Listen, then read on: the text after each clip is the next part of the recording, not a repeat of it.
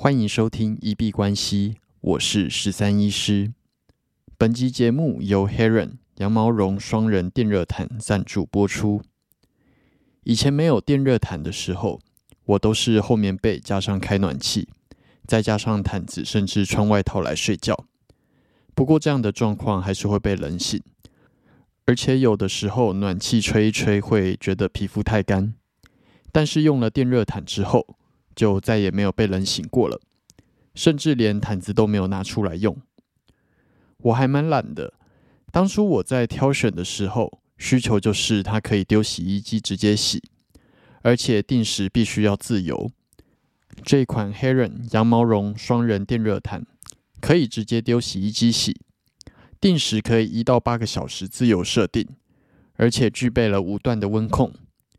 最强的第五段拿来暖被，那睡觉的时候只要切到一两段，其实就很够了。安全的部分也有过热、安全自动断电保护，并且具有双螺旋发热线设计，可以防水。宠物在床上尿床也不担心发生危险，使用上更安心。在去年被推坑之后，真心觉得这是我在二零二一年最好的投资。拥有好的睡眠。不会感冒，不会被冷醒，才能够实现真正的困霸数钱。目前的雅虎购物中心回馈一千九百九，变成一千七百五十二。那有兴趣的朋友可以点选说明栏的链接去参考看看。今天真的是冷到非常夸张，听说台中以北的地方温度都只有六到八度。那我自己是完全窝在棉被跟电热毯里面，完全不敢出来。那只要一离开电热毯，就是要立刻开暖气这样子。那其实我觉得，真的在很冷的时候，人类应该要有一个冬眠假。这个天气，如果是在外工作的人，真的是会比较辛苦一点。那真的要小心一下寒害。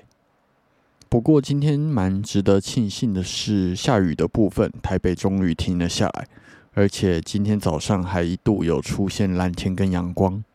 这点呃，已经两个礼拜没有看到阳光的我，我觉得呃心里面有觉得比较慰藉到这样子。听说下个礼拜还有一两波寒流，那可能会冷到礼拜二之前。大家这几天还是要稍微注意一下自己的保暖，不要让自己着凉了。那今天应该全世界的话题都围绕在二零二二年的卡达世足赛。那今天正式画下句点。那最后恭喜阿根廷拿下了这一次的冠军。我自己是把整场都追完了啦。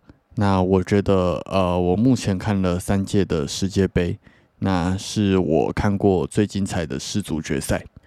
整个过程就是心脏被搅过来又搅过去这样子。在正规赛领先了两球，然后本来以为稳了，结果在八十分钟的时候连续两球追平，然后竟然就进入一个加班延时赛。那在加班延长的时候，也是阿根廷先进了一球，然后姆巴佩在之后的十二码罚球直接立即追平。那最后就是只剩下由上帝来做决定的一个 PK 赛。那最终是阿根廷在 PK 赛以四比二拿下这次的冠军，也是我自己比较心里面可能期望看到的结果。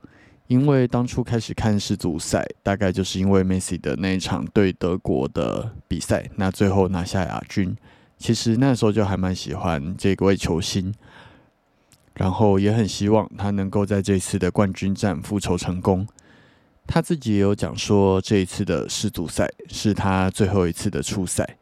那其实最后一次，大家都希望会有一个完美的句点，但是今年已经太多次出现这样子啊据点被打破的状况，就包含了 Roger Federer 的退休战，那也并不是一个完美的据点。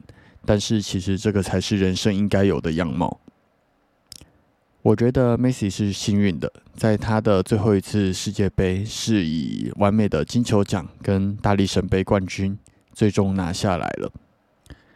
那就是再次恭喜他，最后之舞是一个完美落幕的状况，真的是非常的幸运。当然也是他值得，也很感谢他在这次赛会还有过去的五届世界杯带给所有球迷的感动。那今天的决赛也打破了非常多的记录，我觉得真的是非常经典的一场决赛，就是心脏会被搅过来又搅过去，然后又达成了很多记录的一次比赛。那也蛮荣幸啊，我这个一日球迷能够参与到这样子历史性的记录。对，那在这里必须要承认，足球真的是我只有世界杯才会看的一日球迷啦。那刚刚打开 Instagram 跟 Facebook，基本上所有人都是在 PO 就是看球，然后或者是比赛结果的一个影片。那基本上这个应该就是今天全世界都最关注的一个话题吧。再次恭喜阿根廷，也恭喜 Messi。那我们明天继续回到正常的生活。继续的去交易，继续上班，继续忙碌在自己的工作。那今天币圈最重大的事情，想必就是 OKX 这间交易所啊，目前是暂停充币跟提领的一个状况，让蛮多人都紧张了一下。不过后来证明了，是因为他们的云端服务那个阿里云的部分出现了技术故障。那应该今天这样子的状况，让蛮多人捏了一把冷汗。然后接下来就是 Benson，他在昨天有开了一个 AMA，针对他群组里面来讲他这次 FTX 的事情。那他自己是损失了九十五 percent 的资产。那我觉得他在沉淀了一个礼拜之后，目前应该是有冷静下来，然后再重新开始寻找一个新的方向。他自己目前是没有工作，那他也还在想下一步能够做什么。那当然，他也有提到说，对于他群组里面很多因为跟他一样相信 FTX，所以没有提币，导致资产有很大部分损失的人，就是对他们很抱歉。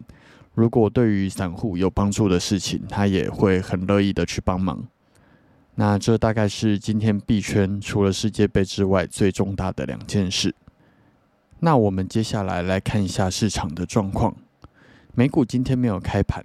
那如果要看上个礼拜的 K 棒走势，在我们的上一集八十九集有去做一个复盘，可以去参考那一集。那比特币在现在录音当下收在一万六千七百四十一，今天涨跌幅是跌了零点一六 percent，最高点来到了一万六千七百九十五，那最低点在一万六千六百五十六。那今天可能大家都去看球了，那也可能是因为礼拜天例行性的假日。那今天基本上就是一个完全没有波动的状况。以日 K 状况来说，就是出现了一个非常小的黑 K 棒，一个小的十字线。那以小时 K 来说，就是一直在一万六千七这个位置去做一个上下的盘整震荡。不过小时线的部分均线已经开始跟上 K 棒的下跌，那目前在一万六千七这个位置已经开始出现一个均线聚集的一个状况。那今天我们会来跟大家分析一下这个礼拜比特币的走势。比特币以周 K 来看的话，这个礼拜是出现了一个留得非常长上影线的一个小黑 K 棒。那周线部分目前仍然均线向下发散，仍然处于一个空头走势。那 K 棒形态的部分也是呈现一个一波比一波低。这个上影线是否表示着这一波的回调已经结束，准备开始一波新的下跌？我觉得蛮有可能的。所以以周线的角度来说，会比较看空。那以日 K 来看的话，这个礼拜出现比较大的涨幅，大概就是在十二月十三号 CPI 公布的那一天，往上上涨了三点三六 percent。那留下了一个非常长的上影线之后，在十二月十五号，美国联准会公布了利率区间会提高的消息，然后还有就是升息两码之后，连续下跌了二点五 percent，跟隔天又跌了四 percent。那已经把这个礼拜甚至上个礼拜的涨幅给全部都给跌掉了，只是目前在十二月十七号，目前有出现一个比较小的红 K 棒，那貌似在一万六千五、一万六千六这个位置有出现一个止稳的状况。虽然周 K 目前仍然向下去做发散，但是以日 K 来说，它均线也是向下发散的一个空头趋势。但是如果要做多的话，是一个风暴比还算蛮不错的位置。那止损我可能会设置在前一根红 K 棒的防守位一万六千四，或者是直接设置在一个前低一万五千七的位置。那这个有可能是多头的第一波，但是也有可能是空头回调结束，准备开始在下一波的下跌。下个礼拜我的操作可能还是会比较以偏空为主。那接下来我们来看一下以太币。在录音当下收在一千一百八十二，今天涨跌幅是跌了零点三五 percent，最高点来到了一千一百九十六，那最低点在一千一百七十一，那今天也是没有什么波动的一天，日 K 的均线仍然向下去做发散，那仍然是一个空头的走势，小时 K 的部分今天一样没有什么波动。原则上就是在一千一百八这个上下十点的位置去做一个盘整的整理。那只不过目前小时 K 还有日 K 跟周 K 目前均线都是仍然向下发散的，所以接下来继续走空头的几率，我想还是比较高一点。那我们接下来回顾一下这个礼拜周 K 的走势。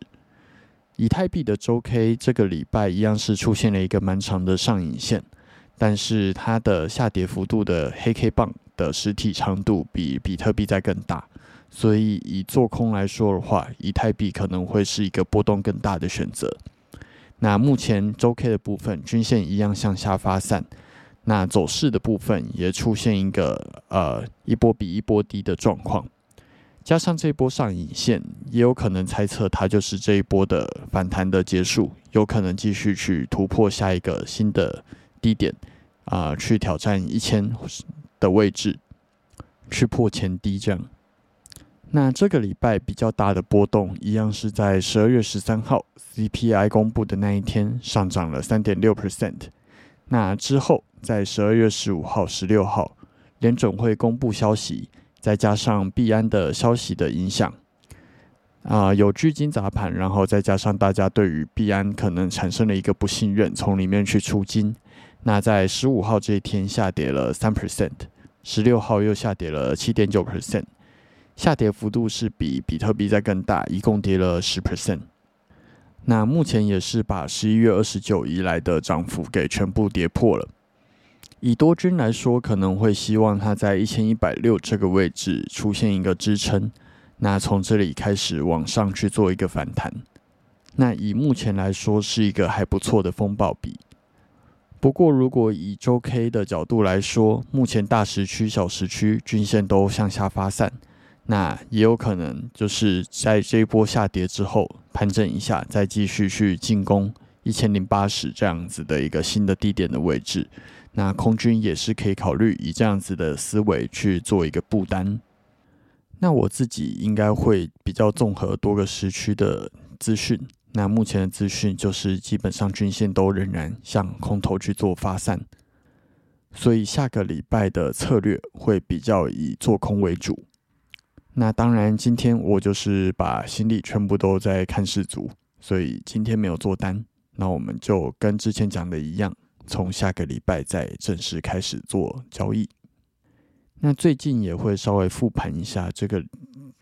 今年的交易的绩效，然后还有要检讨的一些部分，还有心得的分享。那之后整理出来，再来跟大家做讨论。最后，我们进入 Q&A 的部分。我们的节目在 Apple Podcast 跟 First Story 上面都有开启文字留言跟语音信箱。如果有任何的问题想要询问、交流。或者是纯粹想要聊天拉塞，都欢迎留言。我们如果有看到，就会在节目中做出回复。那如果有厂商希望进行业务合作，都欢迎来信 crypto doctor 十三一小老鼠 gmail.com crypto doctor 十三一小老鼠 gmail.com。好，那我们这集节目就先到这边。最后提醒：以上节目内容都只属于个人市场观察分享，绝非投资建议。我只为自己的钱包负责。加密货币属于高风险交易，请谨慎小心。